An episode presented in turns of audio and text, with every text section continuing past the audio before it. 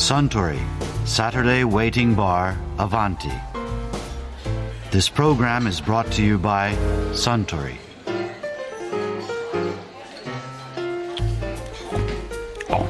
スタンこのブルスケットは美味しいですよありがとうございます。でこのパンは自家製いえ、坂の下のパン屋さんのを使ってます。ほうあそういえば消しゴムが発明される前はイギリスではパンを使って鉛筆の文字を消していたんですよね。パンですか？そうパンで。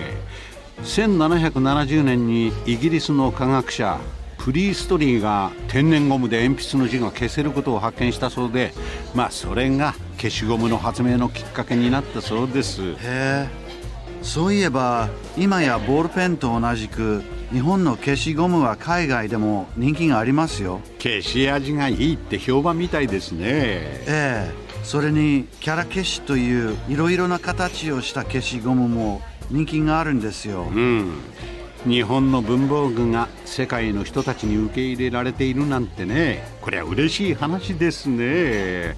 あそうだ文房具のお話といえば先日アバンティにいらしていたサンスター文具の高畑正幸さんがこんなお話もされていましたね。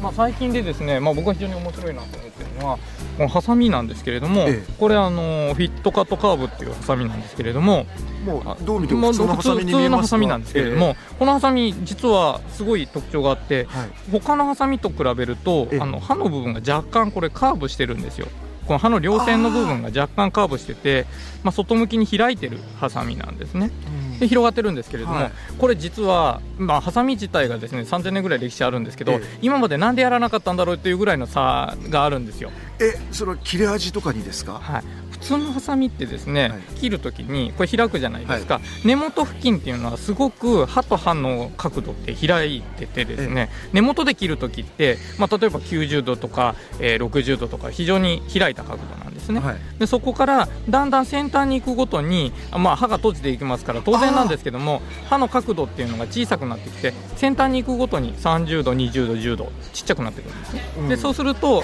まあ切るものに対して紙とか布とか切るものに対して、まあ、根元の方ちょうどいい角度の時にはしっかり力が入るんですけど先端部分でうまく力が入らなくてパチンって切れない時ってありませんか？はあそれがですね解消するためにこの刃と刃の部分を根元でもこれ約30度ぐらいなんですけれども、面白い。つまりはい。根元から先端までずーっと角度が変わらない。はい、先端まで30度そのためにあの刃の部分がずーっと外に向かってカーブして開いてるってことですね、だからだんだん閉じていく刃に対して刃のカーブが逃げていくことで、まあ、先端部分でも外に向かって開いていくこの紙切ってみてもい。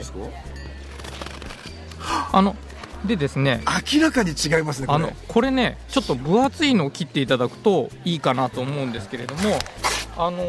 ちょっとこうこういう紙がある。んちょっと紙ですけども今何枚ぐらいだろう。これ78枚もっとかな。でいっぺんにね、はい、いっぺんに切って先端までパチンっていっていただきたいんですけれどもこれで？いく。でだんだんこうああ紙自体がずれちゃいますねそれからまあ、ちょっと今はこれあれですけど例えば分厚いものとか硬いものとかを切るときに先端部分の重さ加減を見といていただいて、こっちのハサミで切っていただくと。そうすると、変わらないんだ。はい、先端に向かって、まあ、もちろんテコの原理があるんで先端が若干重くはなるんですけどただ先端でもしっかり切れるんで全然グイグイいけるんですね。なんでこんなこと発明できなかったんだろう。もう本当に若干刃をカーブさせただけなんですよ。なんですけれどもそのぐらいだいぶ違うまあまあ若干といえば若干なんですけどもうはい。パッと見もう見た目分かりやすくカーブしてますね、これ本当にあの段ボールみたいな硬いものとか布とかを切った時には全然その切れ味の感覚が違うんですね。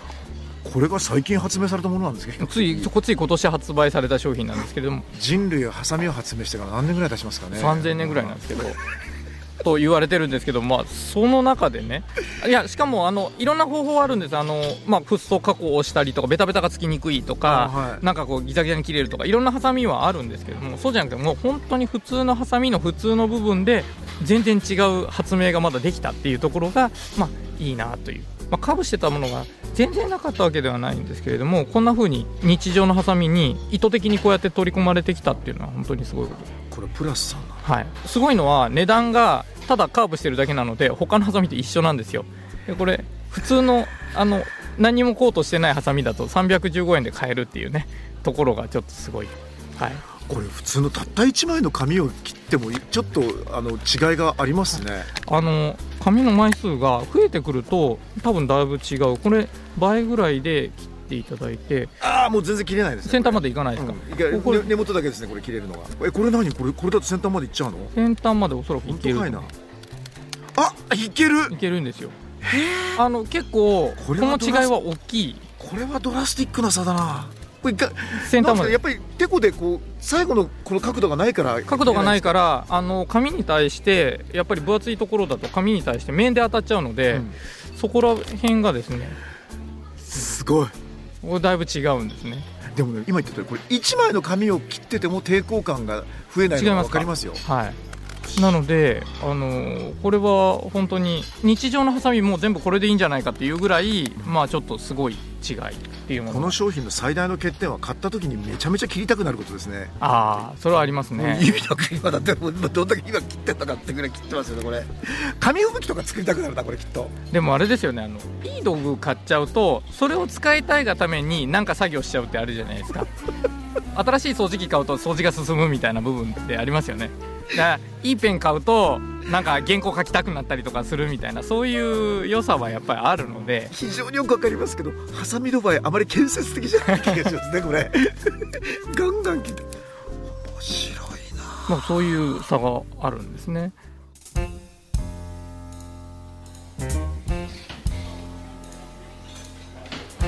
いやー高畑正幸さんのお話面白かったですね。あ スタン白ワインをもう一杯。かしこまりました。ところでアバンティの常連客たちの会話にもっと聞き耳を立ててみたいとおっしゃる方は毎週土曜日の夕方お近くの FM 局で放送のサントリーサタデーウェイティングバーをお尋ねください。東京一の日常会話が盗み聞きできますよ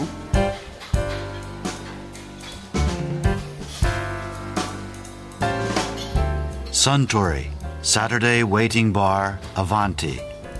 This program was brought to you by Suntory.